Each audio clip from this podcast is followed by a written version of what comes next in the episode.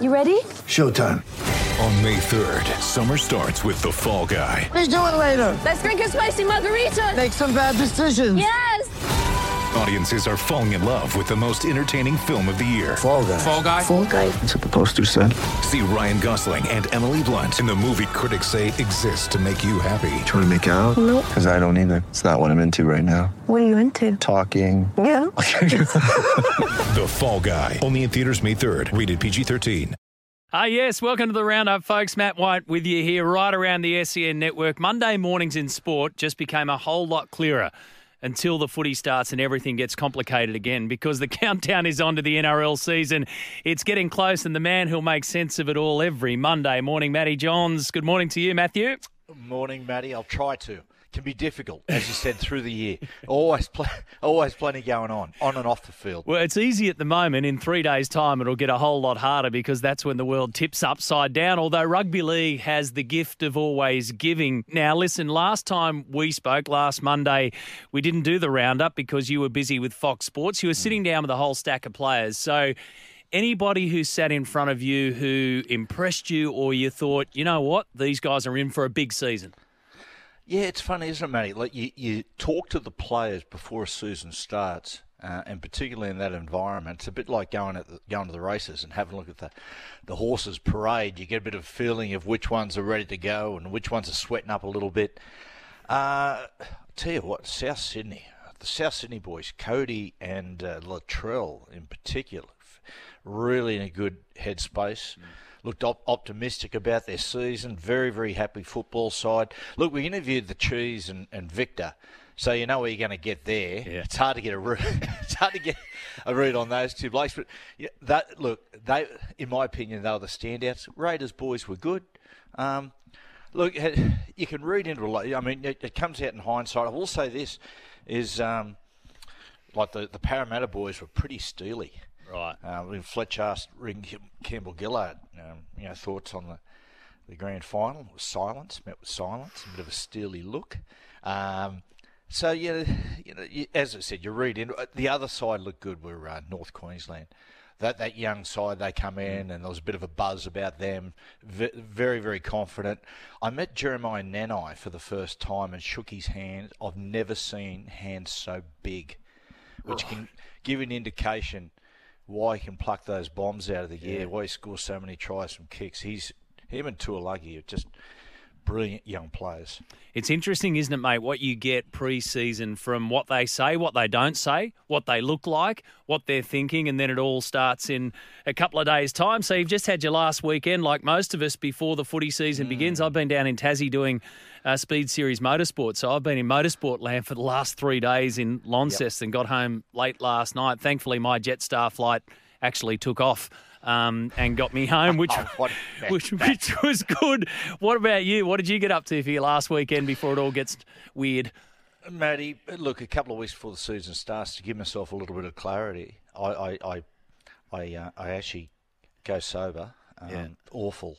Just an awful 2 weeks, to be honest. And, you know, I'll sit at home and have a bit of bet and relax. I usually go down to the locals and see a couple of mates, but if you're trying to go sober, you don't put the head in the lion's mouth. Nah. And so it was low key. It was low-key. It was good. I'm getting ready for the season to start. All right. We've got a fair bit to get through this morning. Later on, I'll have a special guest on the program. Gold Coast Titans hooker now, Sam Verrills. Still sounds a little bit weird. Sammy Verrills, 4 years at the Roosters. Of course, with the Cheese going there, he had to move on, and he's done so. We'll catch up with Sam Verrills on his way to training early this morning. 3 days to go. We'll take a deep dive, Matty, into round one and the season ahead. So I want to see who you've got in your top eight, who your wooden spooner is, and who wins the premiership. The players versus the game situation. We'll discuss where that is at and what happens next. And more importantly, news around the player signing date change possible. So from November 1 to maybe back to June 30. What does all that mean? The Dragons, are they the team under the most pressure? Well, everyone knows that Anthony Griffin probably is when it comes to coaching, but what are the real expectations of St. George Illawarra this year? The Broncos, damaged goods or good enough to give the top eight a shake. The Dolphins, was Wayne Bennett's plan always about 2024? So some signings starting to happen and the rivalry building already with the Bronx. And then away from footy, Floyd Mayweather. This caught my attention across the weekend, Matty, and something that you like. But would you pay to see him fight a reality TV star? Are you over exhibition boxing matches that don't mean anything but a bank balance for a bloke who's already got too many zeros to count?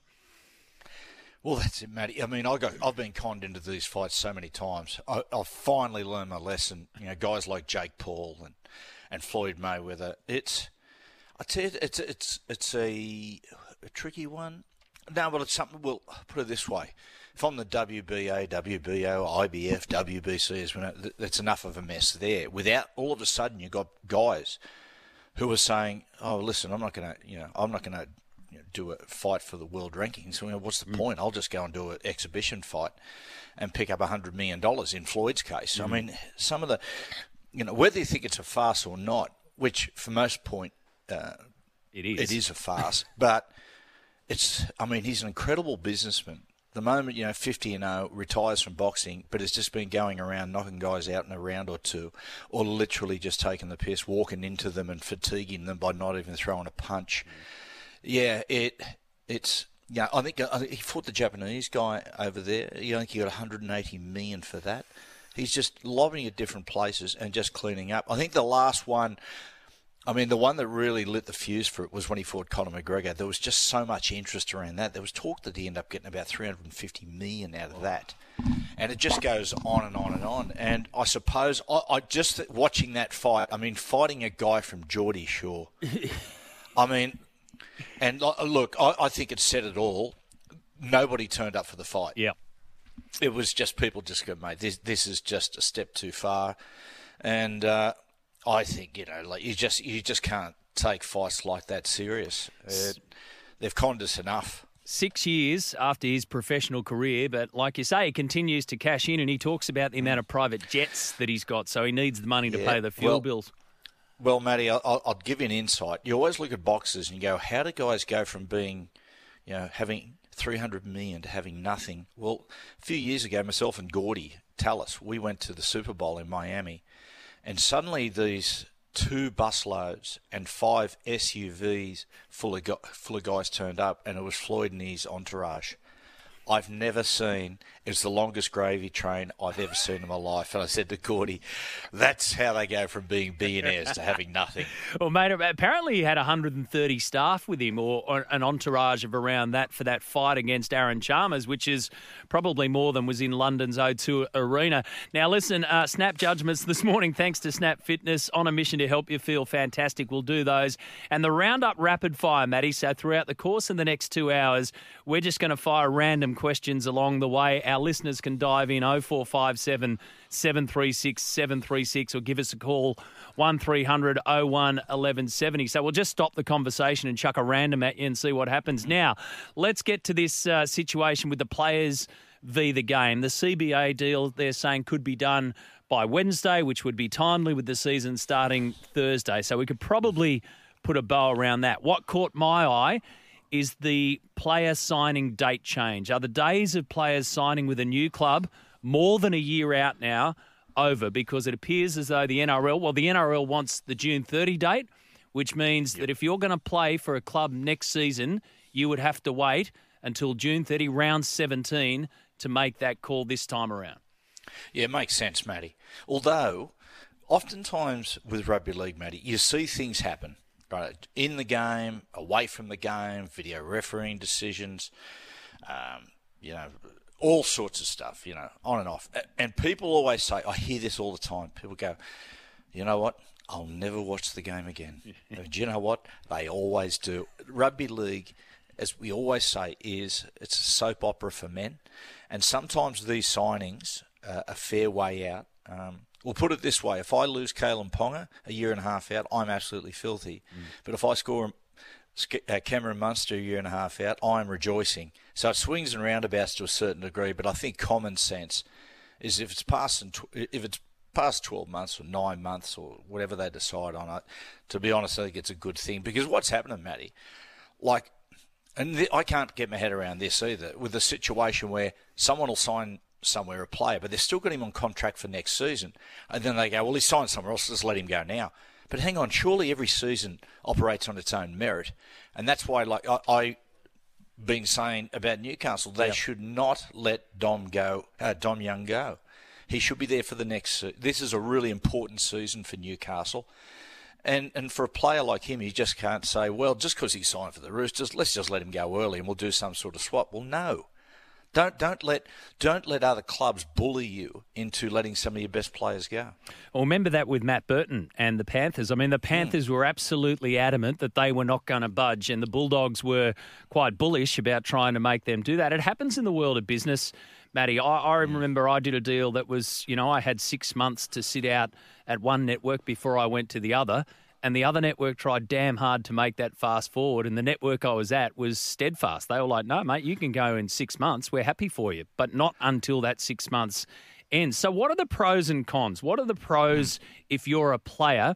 Let's say Tom Flegler and Herbie Farnworth, right? We know they've now done a deal to play at the Dolphins next season. They're going to have to play out the year at the Broncos. Under a proposed arrangement, they wouldn't have been able to do that until June 30. But what's the pros, if you're a player, of getting a deal done early? Well, Matt, the obvious one is the ability to plan, and particularly if you've got a family. But I think that argument is flawed because you see it in professional sport in America. Yep.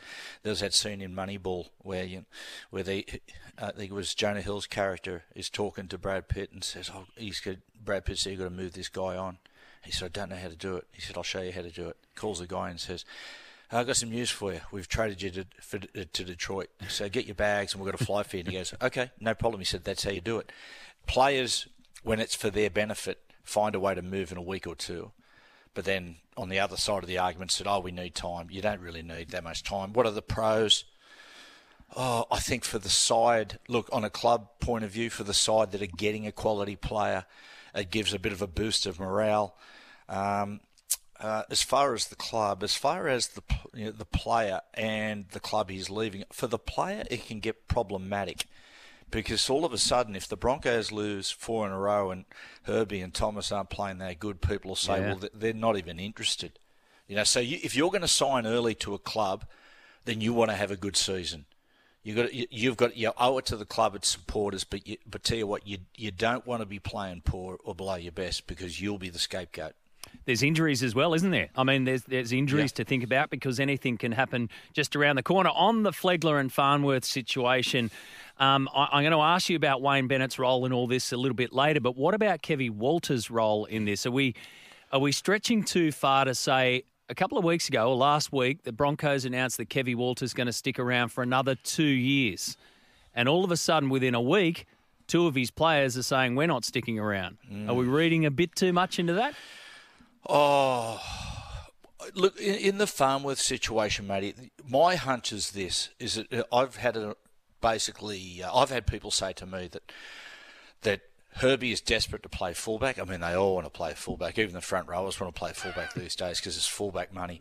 But he wants to play fullback, and they give him the indication that they're going to give him a crack there. But all of a sudden, you've got Reece Walsh at the club, and then you saw Selwyn Cobbo there as well. And I think he's seen himself just pushed down the pecking order. And so I'd say Wayne said to him, mate, Herbie, you come here and you'll play fullback. I think that's been the attraction. You know, like, I really feel for Kev. Kev has had just no breathing space, no wriggle room at all. It appears to me that the whole time that he has been at the Broncos, he's been under pressure. There's been mixed messages. He's had players on podcasts have a shot. He had Tyson Gamble having a shot at him. And it's like the club leads him on. Right, we're going to extend his deal. Oh, hang on. No. Well, let's just wait till round 10. Oh, you know, things are going good. Oh, they've lost a couple in a row. Let's just hold back. Like, the bloke, honestly, he wouldn't know if he's Arthur or Martha. Like, they've really screwed him around. Is that part of the Broncos' way, though? I mean, you don't have to be Kevvie Walters, you don't have to be Wayne Bennett, you don't have to be Anthony Seibold. I mean, that sort of situation seems to pop up just because of, I mean, who they are. It's inbuilt. Yes. Matty, it's such a huge club to watch. I was discussing it with one of my young neighbours the other day. He was talking about, you know, the Broncos and And I said, you've got no idea. I said, when the Broncos first come into the comp, up until, you know, into the early 2000s, they were probably the biggest brand in Australian sport, alongside Collingwood. They were just huge. Like they say back in 97 when they did the World Club Challenge, and Wigan went to, Broncos went to England to play, there was a massive billboard in London saying, the Broncos are coming. That just shows the profile they had. Their profile, in my opinion, was almost like the All Blacks. They were the team. If the Broncos went after you, you went there. It's just diminished so much, their ability to draw players. Where are they at the moment as far as this season is concerned? And what that does, Matty, hand in hand, that means pressure. It's pressure on players if you don't perform, and it's pressure on coach. They need some stability, the Broncos, and start to build this squad or let this young squad develop under a common voice and coaching staff. The Broncos, when they came in the other day, Matty, I had a look at their side and I went, mate, geez, they've got a good young pack of forwards. Yeah. They've got a great halfback and they've got great outside backs and young players. I looked and said, mate, if this side fulfills its potential, they're pushing top four. But I just don't trust them at the moment. I just don't trust them. My problem with the Broncos is that when they... I've got no doubting their talent, but my problem is when they... At some point in the season, they're going to lose three in a row. Can they get through to the other side? Because in recent years, they've fallen apart. What happens when the heat's on? That's the good one, and that's going to be one of the key questions. First random of the day, roundup random. Do you care if Queensland hosted the NRL Grand Final every couple of years, Matty, or every few years? No, I wouldn't at all, Matty. Look, the rugby league, we've always financials has always been an issue. I would have no problem of them putting it out to tender, as long, like I put it this way, I wouldn't take it. I wouldn't take to Adelaide, a place like that. I would prefer it to be a rugby league city, but we need the money. I'd have no problem with that, particularly if the state government aren't going to play ball. Yeah, take it. I'm with you. I mean, I see so many people say the grand final should be in Sydney. If you can come up with a really good definitive answer as to why, and especially you can come up with the money to fill that hole that you're talking about, then sure, I'll buy into that argument. Not for 1 second am I saying that we're a sport on the scale of NFL. That goes without saying. I'm stating the obvious there. But when you go to a Super Bowl, the whole city transforms into like NFL headquarters. The whole city, everything that goes on is about the game and leading into the game. Honestly, so like you go into Sydney in grand final week, you don't even know it's on. Yeah. Barely, you know, without sometimes a bit of a fan zone at Martin Place, which is pretty underwhelming. I'll be honest. They've got to do more with it. And if the state government aren't willing to do more with it, take it to Queensland, because look what they do with the Magic Round. Yeah, throw it out to tender. The Roundup Random. If you've got a random question this morning, we've got plenty of talking points to get through. 0457 736 736. Hit us up on the text line at 1300 01 1170. Matt White, Matty Johns with you for the Monday Morning Roundup. It sure is on this Monday morning, counting down to the season's start. Matty Johns on the line. Now, season launches, Matty. So you guys had yours at Fox Sports. Nine had theirs, and the NRL didn't have one. Do they need one anymore? I don't think so, Matty. Look, Fox, as you said, we do one. Nine does theirs. You don't need another one on top. The NRL, they got better things to spend their money on. I don't think it was missed. Is the game hurting that much that we can't have a new ad campaign, though? Or do we leave that up to the broadcasters as well? Yeah, look, I think they need an ad campaign. I think two sides of this, Matty. I think the one that I really would have poured a lot of money into, and I mentioned it, a couple of guys in the NRL, they really need to do something promoting the NRLW. I think it's a way. Like goes without saying, it's the biggest growth area in the game. But I think with a great advertising campaign, it can make a big impact. With females in the southern states, that makes sense. Sitting there watching a great commercial, and they sit there and go, I want to watch that because I want to play that game, or I want to watch that game, because a lot of times, Matty, with us sort of middle-aged men, and we're rusted on. Like if someone says to me, you want to go to an AFL game, I'm not an AFL man, and it doesn't matter how good a commercial they put in, I'm not going to go. However, you know, if I had a daughter and she's watching the NRLW and they've got these amazing advertising campaigns, that's where they go, you know what, I'd like to go and watch that, or I want to play that one day.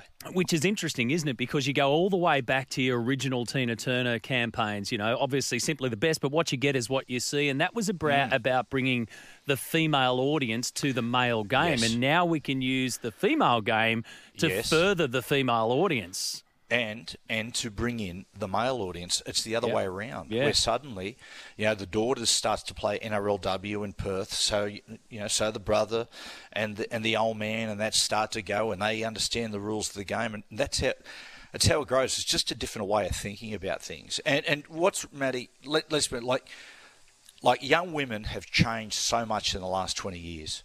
Like, I don't think, like, young women, I think they really like the physicality now. Like, there's, like, if you watch UFC, there's female boxing and stuff like that. I think the way they view themselves as far as sports are concerned is different. And I think the NRLW is the perfect product for young women. Mm. You know, for young women who are that sort of, where they, you know, they want to get out there, they want to tackle. You know, they're not, it's just changed, in my opinion, the way we think about women's sport. Mm.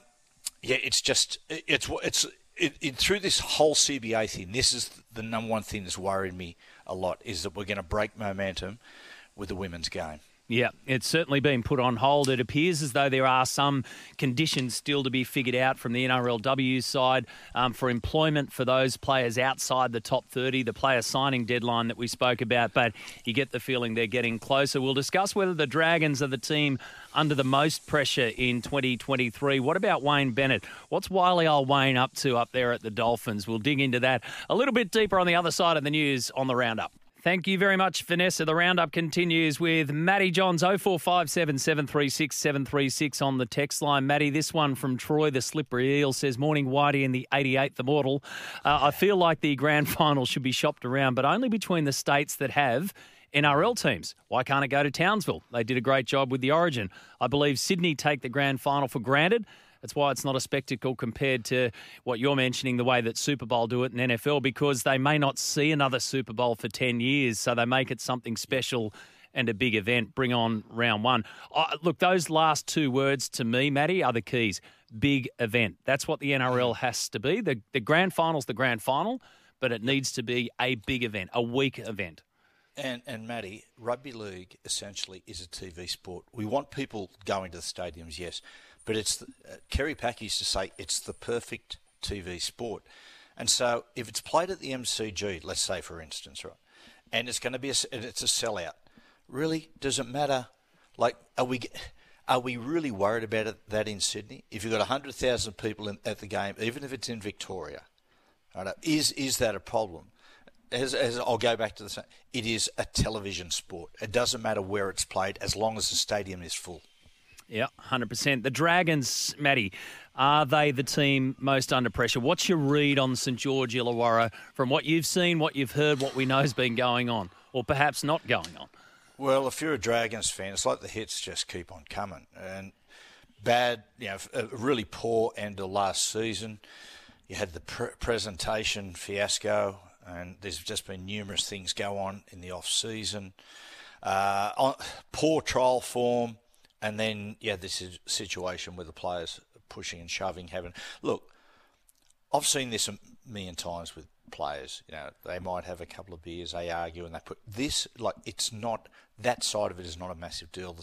The thing that is a big deal is that at 6 or 6:30 in the morning, and the boys have still been on the grog.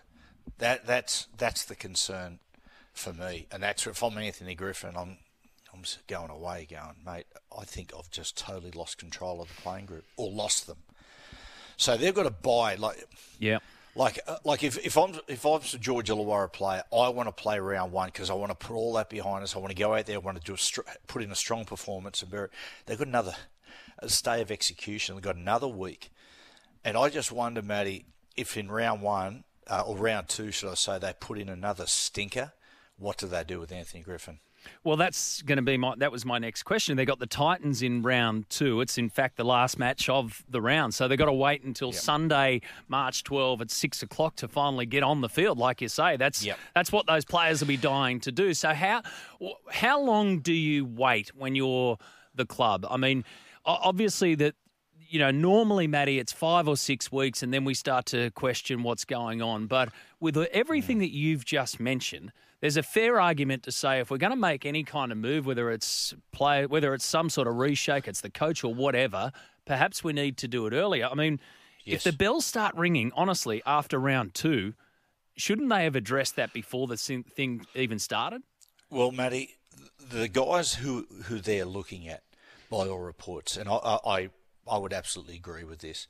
Jason Riles and a coaching partnership of Benny Hornby with Dean Young being the head coach. Now, the problem here is those three guys are assistant coaches at premiership contenders.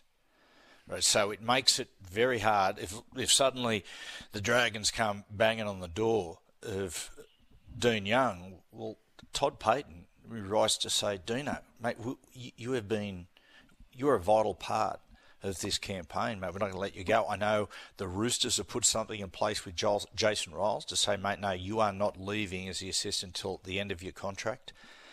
And so that's the difficult thing. So if they have a really slow start to the year, people will be calling for change.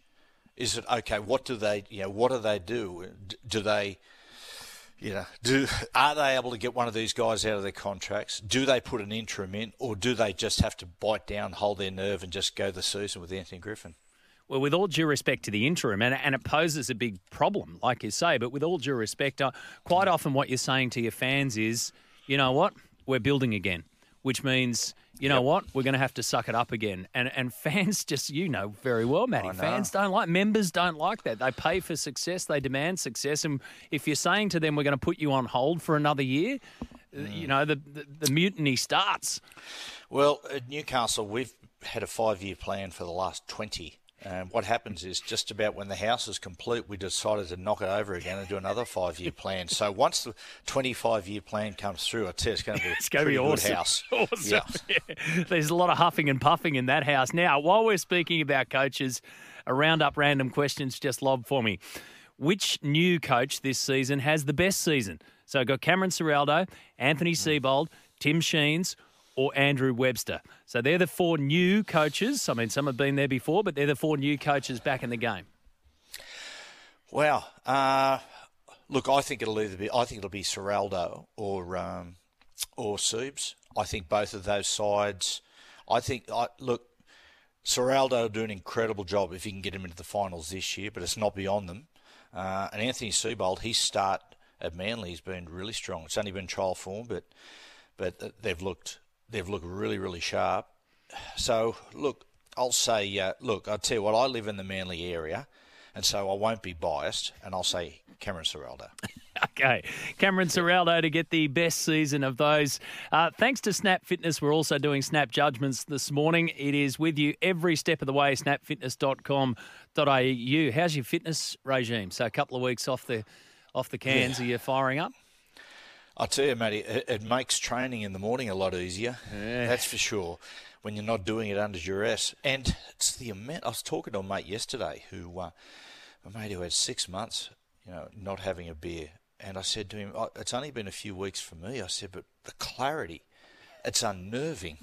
It's so bizarre to wake up on a Monday and actually feel fresh and motivated. And see yourself properly in the mirror. It scares the bejesus out of you, doesn't it? Yes. You were spotted, by the way. You have been spotted out there running, pounding the pavement.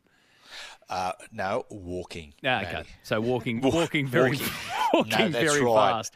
Yes, they might have thought I was taking a rest in between runs or sprints. I have not run in over 5 years. Yeah, I'm with you. As soon as the calf muscle goes, that's your body telling you that the number next to your name doesn't want to go any further. The Dolphins. So we've spoken about Herbie Farnworth, now Tom Flegler. So two key signings for 2024. Let's backtrack a bit here, Matty, because when the Dolphins were born and we knew that they were coming in, and then Wayne Bennett is there, and then we see the jumper and the sponsor, everything's falling into place except for the big name. Now, everybody's been saying, where's the big name? They courted many and didn't get any. And then everybody's saying, well, hang on a second, what's Wayne Bennett up to? Wayne's saying, cool your jets, folks. I've seen this movie before. When I look at what they're piecing together now, and I'm sure they would have loved to have gotten the big signings that they were after, are they playing the waiting game for 2023 and putting their eggs in the 2024 basket? Well, yeah, I think, look, there's no doubt there's a long-term plan. My issue is this, is that they've signed some really important senior players, the Bromwich brothers and Tony Okufusi, right? And they're really important signings because there's going to be young guys coming through, and they're going to teaching these young guys how to train, how to prepare, how to lead on the field, how to hold your nerve in the arm wrestle, all those things that are really important. But, you know, those guys have only got 2 years.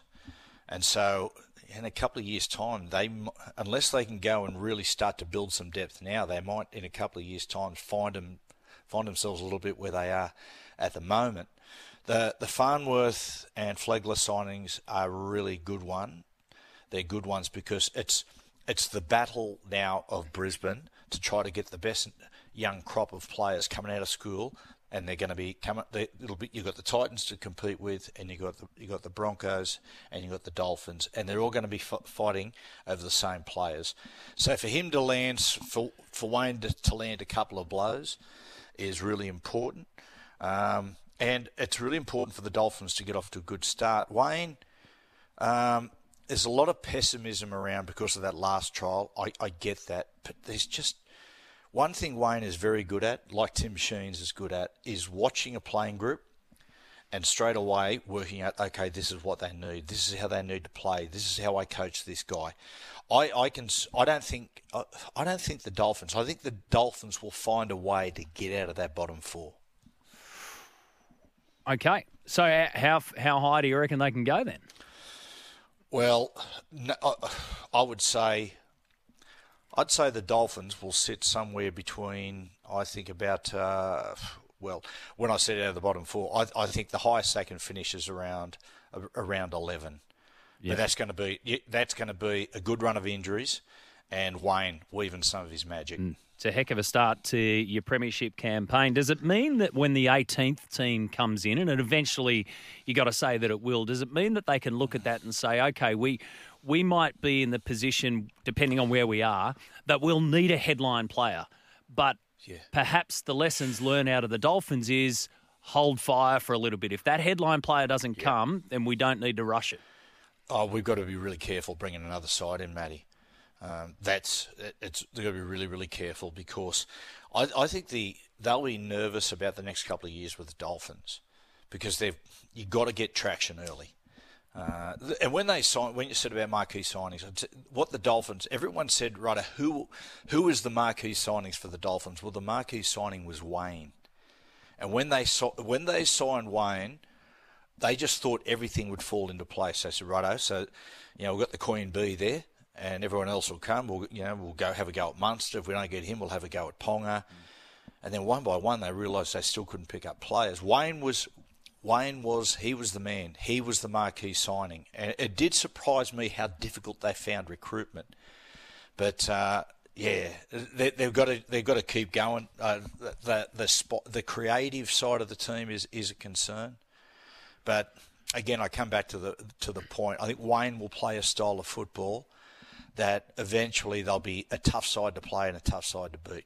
This is the Roundup with Matt White, Matty Johns, and your random questions. Keep them coming, 0457 736 736. We'll hit some of them after this. Now, here's a good random question on this Monday morning for you, Matty. Who will have a better year and why? Andrew Webster, the coach, or Andrew Webster, the chief sports writer for the Sydney Morning Herald? Definitely Andrew Webster, the coach. Well, I don't know, mate. Webby came out firing last week. He's back with a vengeance. Yes, he's up on his toes, Webby. Yes. He was handing out a bit of stick last Friday on the show. But I tell you what, Matty, it'd be... Mate, I think about guys like Webby and Buzz and those guys. Honestly, the start of the season, we look and go, oh, yeah, here we go. looking forward to the season. You know, it's going to be a bit of a workload, but those blokes just fight at the front line all the time. Their weeks must be just full of people, player managers, players and coaches ringing them, just abusing them. It's just relentless, isn't it? Absolutely relentless. Now, listen, Jake Paul and Tommy Fury having a fight. So it's Saudi Arabia, this one. So you can tell us what's going on. But I've seen this morning that somebody's posted a document that says that it was a script, that this is revision number 4, the final script, that there's a script for this entire fight. Now, it's since come out that apparently this script is fake, but it looks pretty bloody good to me. Yeah. Fighters start off court. So round one, fighters start off cautiously, circling each other and throwing jabs. Jake Paul lands a solid left hook, but Tommy Fury responds with a quick right hand. So they step through round 2 all the way through the fight, what's meant to happen, and then some improvised moves around it. Fake or no fake? Nothing would surprise me with these guys, these influencers, Instagram influencers that are moving into boxing. They're making so much money out of it. It would not surprise me at all. It's some of these fights, honestly, it's creeping into WWE. It's into that realm. And you just wonder, right, mate, we spoke about before, about, so Floyd Mayweather goes over and he fights a Japanese fighter who is a kickboxer, essentially, dithers around a little bit, then decides to finish the fight early in the second round. Now, he ends up getting about 180, 190 million or something out of that. Honestly, Muhammad Ali and George Foreman go to Zaire and fight one of the greatest fights of all times, and suddenly, and what happens is, mate, that they get $10 million each, which at that time's a fortune. Some of these other blokes, honestly, they're taking the piss and they're getting hundreds of millions of dollars. It just shows you the farce. Mm. So they're into round 4. So apparently what's going to happen in round 5, and you can be our judge on this, Fury's eye is now almost completely closed because according to the fake script, he has trouble in round 4 with his left eye. The doctor will determine that Fury can continue but warns him that he may have to stop the fight if his vision deteriorates any further. So if that happens in round 5, Matty, we're getting on. We're loading on what's going to happen on round 6, 7, and 8 because it's right in front of us on the script. Man. Apparently, well, the script. Well, Matty, when you watch Volkanovski that fight, you look at it and you just go, well, they're on one side of the thing. And I'm a boxing man. I love my boxing. I'm really looking forward to the Tim Tszyu fight, which again is an incredible fight. But these fights do nothing for the sport, particularly when you compare it to what Volk was doing, how those fights in the UFC. Yeah, all right. I'm taking a look also at what they're meant to be wearing, what songs they had. This is awesome. I mean, now this would get me back into boxing. If I had a script for every fight that was going to unfold, at least I'd be able to follow it and say, are they following the script? How good are they at faking the eye injury? What's the doctor's role in this? I mean, that's going to get me back and engaged. 0457 736 736. We need to take a break. More on the other side. A couple of more random questions before we get to the news and then the second hour. We're going to do a deep dive into round 1. So, Matty, I want your thoughts on each of the matches ahead of us in round 1. But off the back of our Andrew Webster question, here's a text probably from Webby. Which Johns will have a better year if you put them in order? How do we put them in order? So this order is Cooper, Jack, Andrew, you. Mm-hmm. Okay. And leave Daniel out. I was going to say Daniel 1. I'll tell you what, I'll go Jack 2. Yeah. Cooper 3. I'm 4. Yeah. And then old Joey sitting at number 5. I sit there sometimes when I'm putting my show together on a Sunday and I just switch on the Sunday footy show and have a look at him just to see how hungover he is and how disinterested he looks. And... yeah, he's going okay though, Joey. He's been up and back from Newcastle quite a bit. That fulfills him. That's really good for him. It's a good drive, isn't it? It's a good drive to think, you know, mate. I do it a lot, and that's a lot of thinking time. That's a lot going on in that head for 2 hours. Oh, man. Yeah, I'm trying to get him into podcasts. I mean, both Joey and I aren't really tech savvy. As I've said before, I don't own a computer or have an email address. That's really got nothing to do with being savvy. It's just so people can't find you. But I said, mate, with the podcast. Let's do that in the next hour because we're running out of time for the news. No problem. Second hour of the program, 0457 736 736 is the text line. If you've got a random question for Matty Johns on the roundup, fire away. We're just going to drop them in as they come in. In fact, one's just landed. Matty, who's more likely to play State of Origin this year, Nicho Hynes or Sam Walker? Oh, I still think Sam's 12 months, 18 months away. I think Nicho Hynes. You could pick Nicho tomorrow. And, boy, he's looked good in the trial games. Once again, you don't want to delve into, I'm not going to focus anything on his private life. That's his business. But it's just showed his mental toughness and his ability. Incredible. With everything going on, I was really surprised he played in the Indigenous All-Stars game. He was the best player in the field. And he backed it up. He was the best player in the field again against the Bulldogs. So I said last Friday, if you're telling me who's going to get the Dalian medal, I'm doubling up and going Nicho back-to-back. Yep. Yeah, I'd tend to go with you. If I had the money to put down, that's where I go. Now, we know that... You do have the money.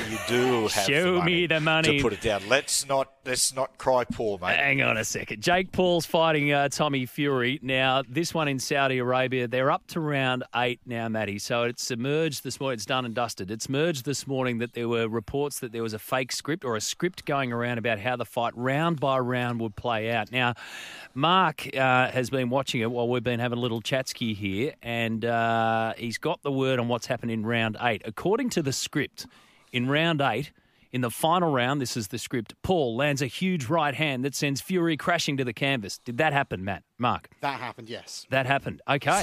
So that happened to the script. Next line of the script, Fury tries to get up. Did that happen? He did try to get up, yes. But, yeah. Says the script, he stumbles and falls back down. Did that happen? No, he was up pretty quickly. Oh, the script shit then. Okay. All right. He's not reading the script. So forget about the script. That one's all over. Here's a text. Boys, optimistic Tigers fan here. Have to admit I'm excited for the kickoff for the first time in a lot of years. The best thing out of the Raiders trial was twice when there was a loose ball on the ground, we were first to the ball. That's commitment we haven't seen in years. Fingers crossed. Says the one-eyed tiger. Matty, when you're looking at trial games or pre-season games and back to what we were saying, when you're sitting in front of the players beforehand, you're interviewing them, but when you're looking at those games, what are you looking for that tells you that a team is on the right path? We don't know what's going to happen, but what do you look at? Well, every side is different in the areas which they need to improve. Like, let's look at South Sydney. So South Sydney going into that Charity Shield trial, what I was looking for South is I wanted to see new attacking shapes, which I think their shapes in attack, particularly off Cody, started to become, sides were reading it. It was becoming a little staid. I wanted to see new attacking shapes in and around Cody. I wanted, once again, Damien Cook to be the focal point of their attack. And thirdly, I wanted to see a tougher defensive edge. The first 2 points really encouraged, great, but they're still a little bit too generous in their defence. But overall, it strengthened my opinion on the season they're going to have. Whereas, look at some of the other sides, like the Tigers, as our man just said there, like the really impressive things, there's a ball on the deck, you've got to come up with it. That's the thing, because they're a blue-collar side. Regardless, you know, of creativity and all the points they rattled up against Canberra, the basis was desire and getting out there and competing on those little ones, as they say, those one percenters. You can always I think, gauge desire by defensive intensity and those things like kick chase, coming up with that loose ball. So that's a great sign for the Tigers. Yeah, absolutely. Which team, another texter says, are you more excited to watch this year, the Tigers then or the Bulldogs? Both are interesting. Both are really interesting storylines, aren't they? Really interesting. If there's, Matty, I don't see a side what the Cowboys did last year, where you're talking about a possible wooden spoon and going through to a Final Four. I just don't see that. But I definitely think it's going to be the Bulldogs or the Tigers that do a startling improvement. I just love Tim Sheen's coach sides. Being a playmaker, I'm attractive. I'm attack-minded. I skew that way, and I just love the way Sheens goes about his football with skill-based ball movement. And let's not forget against the Raiders, there was no Api Coruscant operating through the middle, and there was no Luke Brooks. Now Brooks has been maligned very much and been very much the scapegoat and the whipping boy. I think he's going to have a really, really good season. Coruscant will take a lot of pressure off him.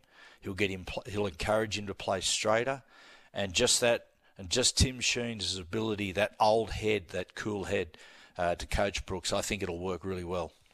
Now, update from the Jake Paul v. Tommy Fury fight. According to the script, this is how it ends.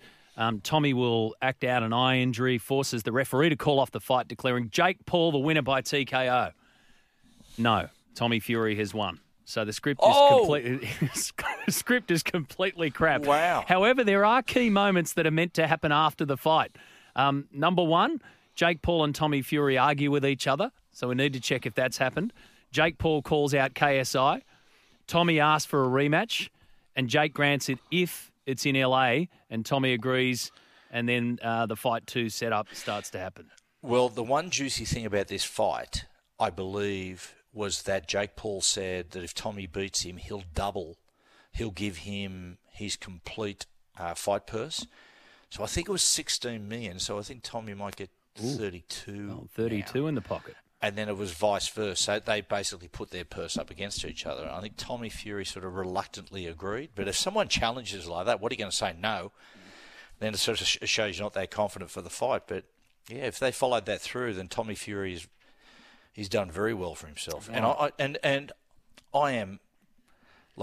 didn't have very little interest in the fight, but I'm glad Tommy Fury won. At least he comes from a boxing family. Yeah, well, I had interest in the fake script because it sounded really good. I haven't seen the fight. I'm just getting updates while we're talking footy. Now, on that, let's do your top 8 for season 2023. I've got to be honest, and I'm going to do mine later in the week. And the reason why is, Matty, I'm still flipping and flopping as to who's going to come on in, because history tells us that 2, possibly 3, will come in, and therefore 2, possibly 3, will go out. And that's where I'm landing.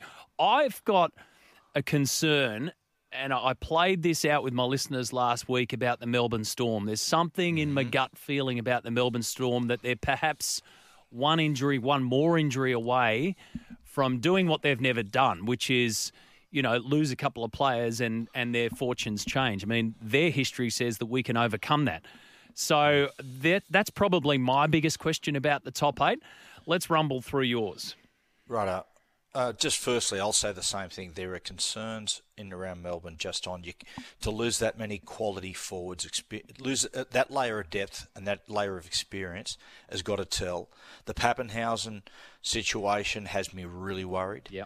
I don't think he'll be back till at least 2/3 of the way through the season, we're led to believe, possibly. Man, that makes it hard. If they lose Jerome, Harry Grant, or Munster, they're in trouble. So my 8 has been, well, the back-to-back champions, going for the 3 in a row, Penrith. I've got the Roosters. I have South Sydney. Then I've got Cronulla 4th. I just love the way what I've seen around Cronulla in the trial games, and they're hard-nosed and disciplined enough to be a top 4 side. I think through the they're consistent enough. I'd say. Is there an over-reliance on Nico? Probably slightly, but I still think they can get the job done. They're a good blue collar side. Melbourne Storm 5, 6. I've gone North Queensland, 7 Manly, 8 Parramatta. So Manly come in at the expense of the Raiders for you. If you tell me Trbojevic and DCE play 19 games plus, then yes, Manly. All right. So Raiders, the ones to go out. And the biggest jumpers for you then in your top 8 will be South Sydney. Finished 7th last year, and you've got them inside the top 4.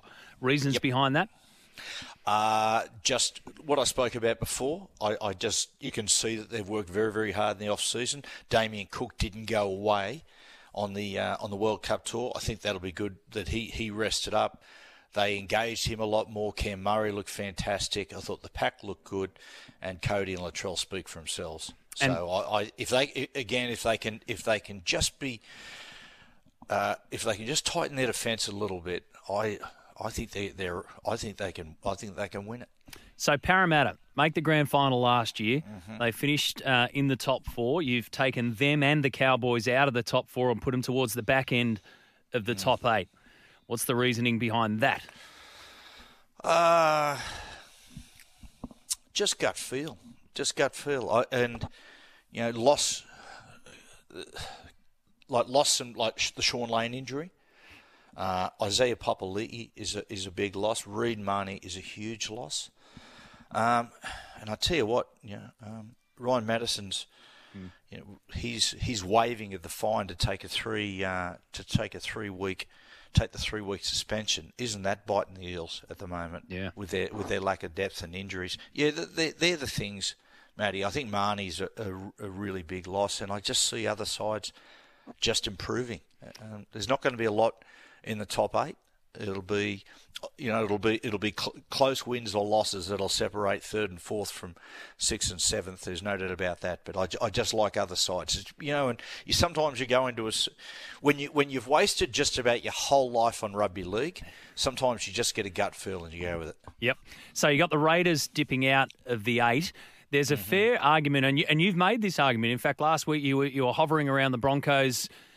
Pushing to be in the top eight. The Dragons, who finished 10th last year, we've got them finishing further down. Manly, you've already lifted up and elevated into the eight. The Bulldogs are probably got an asterisk next to them. They could well and truly push it. So, what were the compelling arguments to say, okay, maybe not Broncos this year, maybe not Bulldogs this year? Bulldogs, because they're on the climb. They're piecing together. I said the other day that it would not surprise me if the Bulldogs would grab a comp within 5 years. That's how quickly Gus can assemble a roster. Continues to get quality players in the hunt for other quality players. Probably they've got to find a really quality playmaker, another quality playmaker in there. They're on the climb. The other side, the Broncos. I just trust other sides more than the Broncos. Broncos are capable of great things, but you know their form suggests that when they hit a tough period, they don't come out of it. Let me throw this one at you. So your top eight: Panthers, Roosters, Souths, Sharks, the Storm, Cowboys, Manly, and Parramatta. We saw last year, Matty, with Manly, effectively one thing ruined their season at the back end. They lost 7 straight, and it all came off the back of that Pride round. There was other stuff clearly going on, but one big-ticket item derailed their season. Is there a team in the top eight that you've just named that is in danger of having that happen to them? If one thing goes bad, that they could be derailed, or do you see that resilience in that top eight that you've named? Well, I see nothing on the horizon. I mean, that can all change within an hour, Matty. But I see with those sides, I don't see anything on the horizon that's going to really disrupt things. You know, the Mitchell Moses contract situation has just about all been done.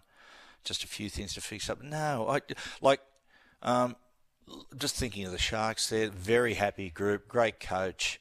Yeah, I think they're all pretty solid. More to the point, Matty, it's like we've spoken about with the Melbourne Storm there. Is just their most important players, how vital they are to Melbourne. Because Melbourne, I think in Craig Bellamy's whole tenure at Melbourne, this is probably the skinniest roster he has had during losing all those experienced players. So out of all the other teams, you got the Panthers sitting on the top, and they're going for 3 wins in a row. And obviously, you know, that's a level of greatness in this game, in this modern era. So fatigue is the worry around them. Like, fatigue, not talent. They've lost some good talent, but it's fatigue. So that's the worry. That's the worry from within. What's the target area from outside? If you're a Roosters, you're a Souths, you're a Sharks. What's your target area to try and stop the Panthers? I think they'll go in just saying as you know, being as good as we can be. If you're coming up against the Panthers, what St Helens showed is that if you can control the middle field, then it makes things incredibly difficult on guys like Jerome and Nathan and whatnot. The big out in that game against St Helens was Dylan Edwards. He was Clive Churchill medalist, and he's one of the best yardage men. But like I said before, fatigue is the biggest thing for when sides are going to go back-to-back or back-to-back-to-back. It gets harder and harder and harder. And, you know, I cite some of those sides that went back-to-back in the 90s, but you watch their third campaign, and at the back end of the year, they just hit the wall, you know, either physically or mentally. Yeah, and when you're the hunted, it's a very different scenario, isn't it? When you're that, as you point out, when you're the hunted three times over now, I mean, they're going into uncharted territory. They're a young group. They've got everything in place. We know all that, but this is uncharted territory for them. Interesting top eight. So just the one team will come in, according to Matty, and that will be the Manly Seagulls under Anthony Seibold. Random question before we take a quick break. All three forwards are off contract at the end of this year. If you had to sign one, who would it be between Spencer Leniu, Nelson Asifa-Solomona or David Fifita? They've all got their attractions. For the now, I would Nelson. For the future, Spencer. On talent, Fifita. So take your pick. I'd say for the now, I would say Nelson. There's some good signs around Fifita. Yeah.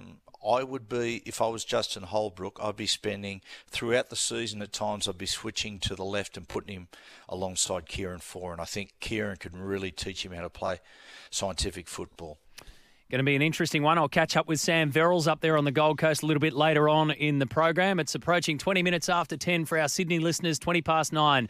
For those listening in Queensland, this is the Roundup with Matty White, Matty Johns. Matty Johns' top eight for 2023 is in, folks. Panthers on top, Roosters to finish second, the Rabbitohs to finish third, the Sharks in the top four again, and then the Storm in fifth, Cowboys sixth, the Manly Seagulls into the top eight, according to Matty, this year in seventh, and the Parramatta Eels, last year's grand finalists, make the eight but in number eight, so no room for the Raiders. A question on that. Matty, and you kind of answered it, but single-minded Raiders supporter here texted in, what do the Raiders need to do then to remain in the eight? What's Sticky got to do with them? Firstly, state the obvious, remain injury-free. I think it's funny watching the Raiders play. I thought last year was one of Ricky's best coaching performances in that they started the season. There was all sorts of stuff going on. The players were unhappy and the club was being split apart, all this sort of stuff. Anyway, watching the first third of the season, it backed up a lot of those conspiracies because I just thought they didn't look happy. They weren't enjoying their football. They were playing a pretty dour middle field style of attack. Then suddenly they played South one day and they just went out there and they just started pushing the ball from edge to edge and opened up the middle field. And they just looked terrific. It just transformed overnight and suddenly they looked like a really happy side. They went on a good run. And so for Raiders, it's establishing, Matty, a style of football. I think there's got to be a point of difference. If they go out every week and say, all right, we're going to grind our way to victory, then I don't think it's the way ahead. The sides that really climb and surprise people find a unique style of play, and that's the thing that elevated Canberra mid-season, just playing with a point of difference. And that's what I think they've got to do again. They've just got to think outside the box a little bit. We're going to go through game by game. So we've done your top eight. The Wooden Spoon. So this is interesting. I'm interested to know where you're headed for the Wooden Spoon because you've already in our conversation this morning elevated the Dolphins from the bottom to around about, well, at best case, somewhere near 11th. Yeah, possibly. They'll be doing good to get out of that bottom four. It'd be a good season for them to get out of there. But you just look at Wayne. He oftentimes, well, nearly always finds a way, and I think they'll exceed most people's expectation, which for most people expectations in the bottom couple. So I'm backing Wayne to do that around 11 or 12. Who's going to come last? I hate to do this when people ask because I know as a player, you do a pre-season and you're training and you're really optimistic regardless of what people think of you. Then some bludger comes out and says, I think they're going to come last. Yeah. Look, if you frame a market at the moment, if you ask Dragons fans, what do you see for the season ahead? I don't think they'd be extremely optimistic, and just all the signs you're seeing at the moment. They look an unhappy playing group. They look divided. There's so much going on. Is that they're going to have to make a change one way or another, Matty, early in the season for them not to have a really poor year. So don't lock them in, but Dragons is where you'd be headed. I agree with Dragons, you. Dragons, it's almost like, mate, it is almost like the age-old question of which coach goes first. I mean, it is part of the game. There's no doubt about it. It's just a shitty question, to be brutally honest about it, because it's somebody's job. Yeah. It is. Do I think that Anthony Griffin will be there next year? I'd be fall over shocked if someone said he was coaching in 2024. And if that's the case, it's just righto. What if they have a slow start to the year, which we're anticipating? What do the Dragons board do? That's going to be a defining thing as far as their season's concerned. Round up random questions. If you've got any, send them on through. Plenty stacking up on our text machine, Matty. 0457 736 736. We'll go to the news with Vanessa. We'll do those and then game by game preview of round one. A round up random question for you, Matty. Thank you for that, Vanessa. And Vanessa back in half an hour. Our last half hour of the roundup, of course, make sure you stay with us. The morning show continues and an extended interview with Sam Verrills as his new job is about to get officially underway this weekend. They've got the Tigers first, the Gold Coast Titans. So 24 years of age, premiership winner with the Roosters, been there for 4 years. Brandon Smith all of a sudden arrives and he had to go looking for a job and he's found a pretty good home up there. Here's a random question. Well, it's not really random. It's more of an opinion. If the Panthers win again this season and therefore go three straight, are they the greatest team of the NRL era? Yes, yep. Without a doubt. It's funny, isn't it? We go, no one's done the hat trick since Parramatta 81, 82, 83. And when you talk about the greatest side since then, we sort of go, wow, the Brisbane Broncos, how good. The Green Machine, weren't they amazing? The Melbourne Storm had that great run. Those couple of seasons where the Roosters just dominated, but the bottom line is it's got to be these guys. It's got to be these young guys. They have been just on record and what they will have had to endure, then they have to be the best side of the NRL era, regardless of the profile and the teams, the other clubs put on the park. They're the best. Back to just your thoughts on Ricky Stewart. There's a random question here then. You don't have them in the finals this year, but is Ricky then the coach to get them to win a grand final in the future? Yeah, I think so. I there's no one that I'm looking at going, there's always, you've always got guys like Bellamy, that's his last year, but there's no one other coach I'd be looking at there as a Raiders as a want for them over Ricky. It's just I think they've got a little bit of tinkering to do with their roster. They get that right, and I think they need to find one more quality playmaker, and they're back up there. All right, let's go through round one, mate. Let's get your tips for round one and how you think all this is going to play out. So it starts Thursday night, CommBank Stadium at 7:50 is the kickoff. So the Eels, off their grand final run last year, have the Storm first up. And we all know that the Storm just basically do not lose in round one. What happens in this one? Well, this is going to be really tight, Matty, because Eels, their last trial against Newcastle, watch that closely. They had their tails up. Mitchell Moses was very, very good in that trial game, as was Gutho.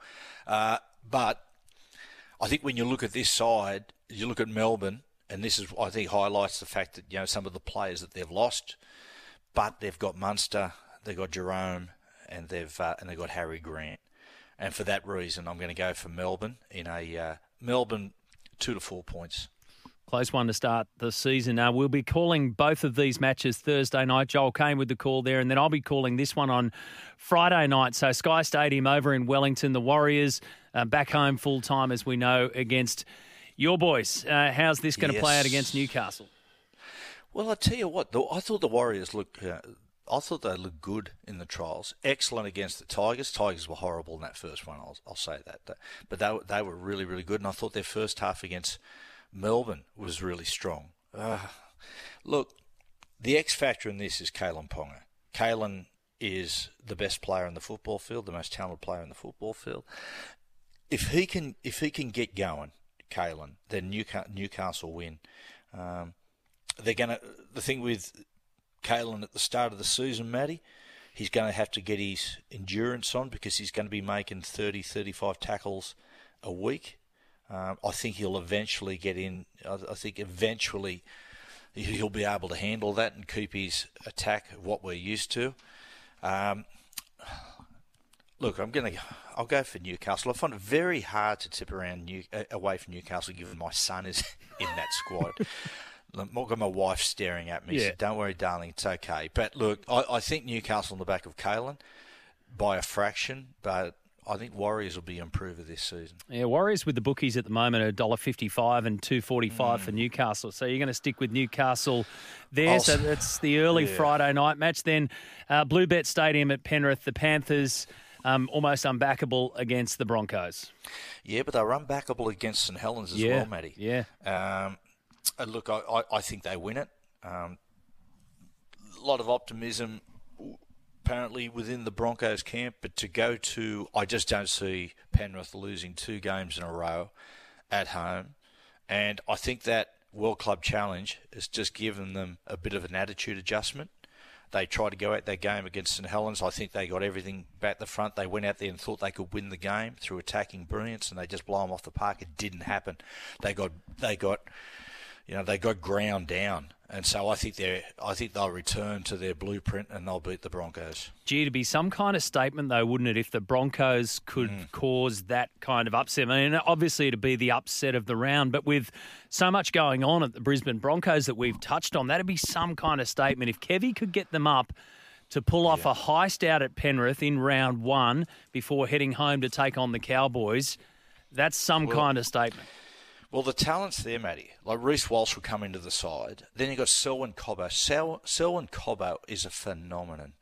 The try he scored in that last trial, it was the class and the ease in which he did it. The way he scored that difficult try that just about 99.9% of the players wouldn't have been able to score was, and he got up and just smiled and walked back. The talent's there. The talent's there. It's just, once again, I'll repeat myself again, it's getting through the difficult times of the season. Reece Walsh looks very comfortable, doesn't he? Very, very, very comfortable. He could have a massive season. Although, the only concern when we interviewed the players, we did a bit of a push-up competition. Yeah. And... Reece is not known for his strength, but, me and my producer, Ben Hogarth, we beat him in the push-up competition. That doesn't go well. But then again, he's not playing on his hands. Hang on. Now I can read, okay? You stay fit, you play the game, you've done it. You're an athlete. Hogarth? Really? You got done by Hogarth? Producer Ben? Went on a bit of a diet, and he's dropped about 30 kilos, so it's all power to weight. Yeah. But even I was surprised. We were doing the push-up comp, and I thought, oh, mate, I'll blow him off pretty quick. But, mate, he fought to the death. Yeah, nice to hear. Okay, Saturday afternoon. This is going to be a really interesting one. Four Pines Park in Sydney.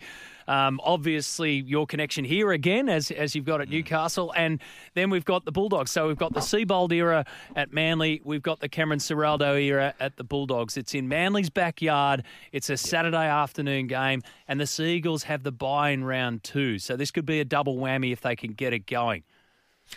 Look, the Dogs lost that game. Was it convincingly? Yeah, mate, I thought, put it this way. The Sharks won convincingly over the Bulldogs. Bulldogs come up and they're right up for the fight. I don't see a last trial performance having losing and not playing your best football. I don't see that as a negative, because what it makes you do, it makes you go away and really assess yourself and get things right.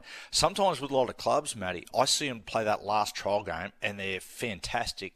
And what the players do, they go away, light a cigar and say, well, everything's on track, and then get a rude awakening first round. I think this game will be a lot closer than people think, but you've got to go Manly on the back of DCE and with Tom Trbojevic being back. He and his brother Jake with their combination, I expect Manly to get the job done. When I look across the weekend, Matty, and I look at the nervous energy in total around, which game, I look at that one. I think there would be so much nervous energy out of the Manly team. There'd be so much nervous energy out of the Bulldogs. Back to what you were saying about the Dragons before, both of these guys would just want to get it on and get this new era. Both of them would want to get it started. Got some breaking news. Michael Chamis is reporting that Spencer Leniu has informed the Panthers he's on the way out. So he's informed them that he's going to will have signed with the Sydney Roosters for 2024. So there you go. That's a big hit. Well, that's it. And this is what happens when you win competitions, Matty. This is what...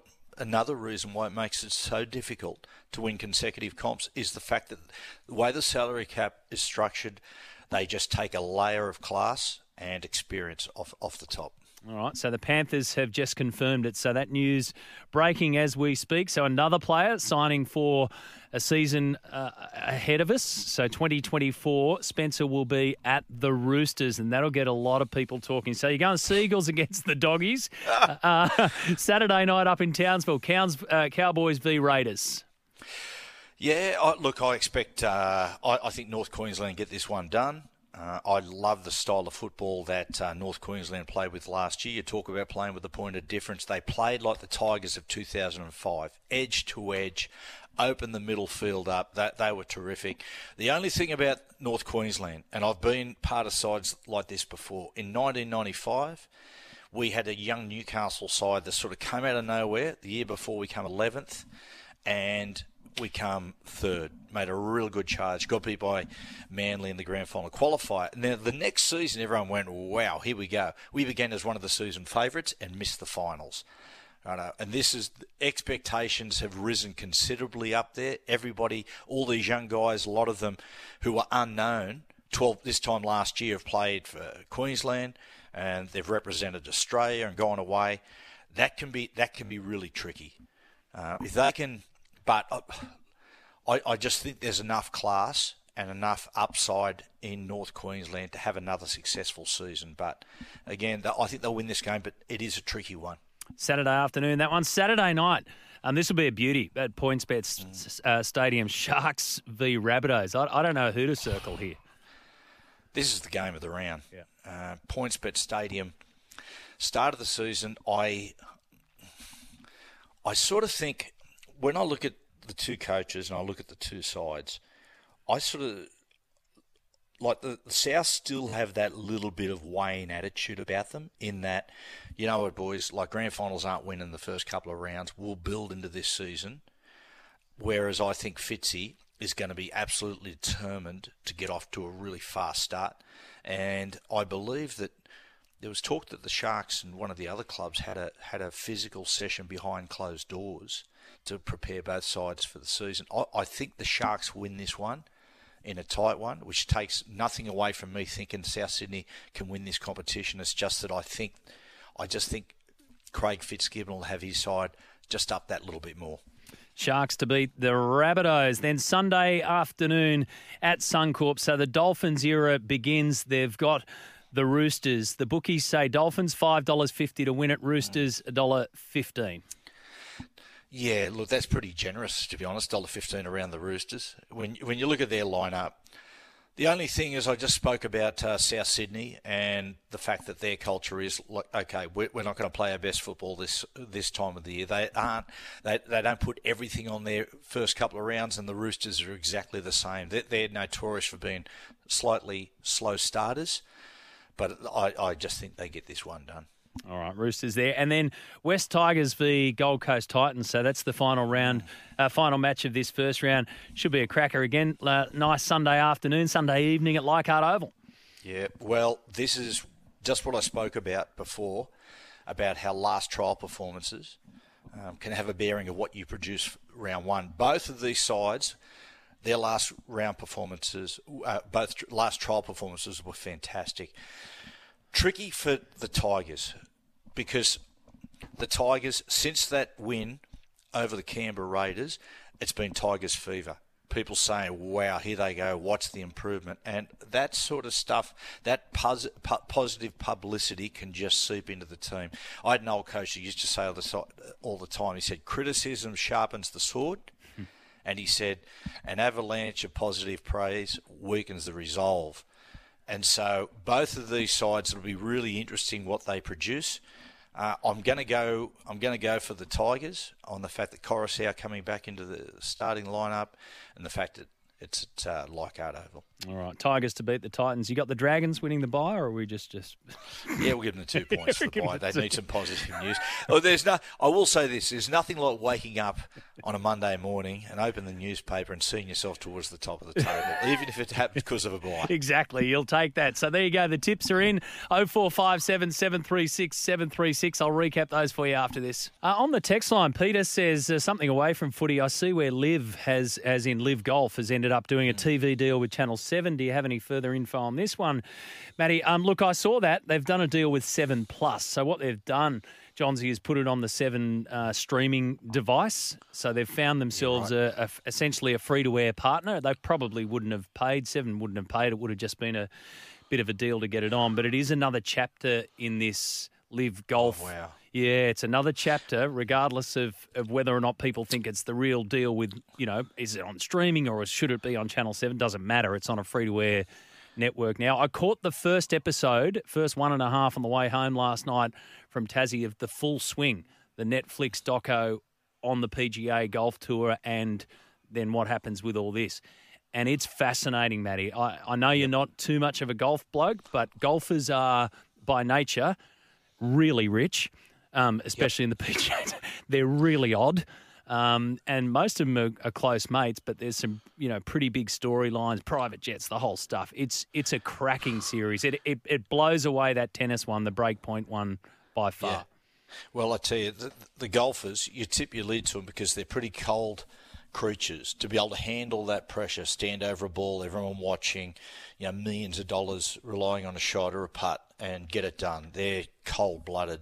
Just on the sporting documentaries, there's one on Foxtel called Take Us Home, and it's the journey of Leeds trying to get into the Premier League and how they fare when they get there. It's fantastic. It's narrated by Russell Crowe. Oh, yeah. But check it out. Very, very good. All right, Take Us Home, and that's on Foxtel, and yeah, the Full Swing one on Netflix. It's worth it. We're almost at the end, mate, of the roundup. This time next week, we'll be digging through matches galore, so we'll do the full roundup on the matches that have gone before us. But before we leave, I've got your top 8. I've got your tips for the weekend. What about Premiership? I've got your wooden spooner. What about Premiership winner? And what do you think very quickly happens in Origin? Well, I think as far as Premiership, the Quinella, which I'm praying for, how good would it be? Roosters versus Bunnies.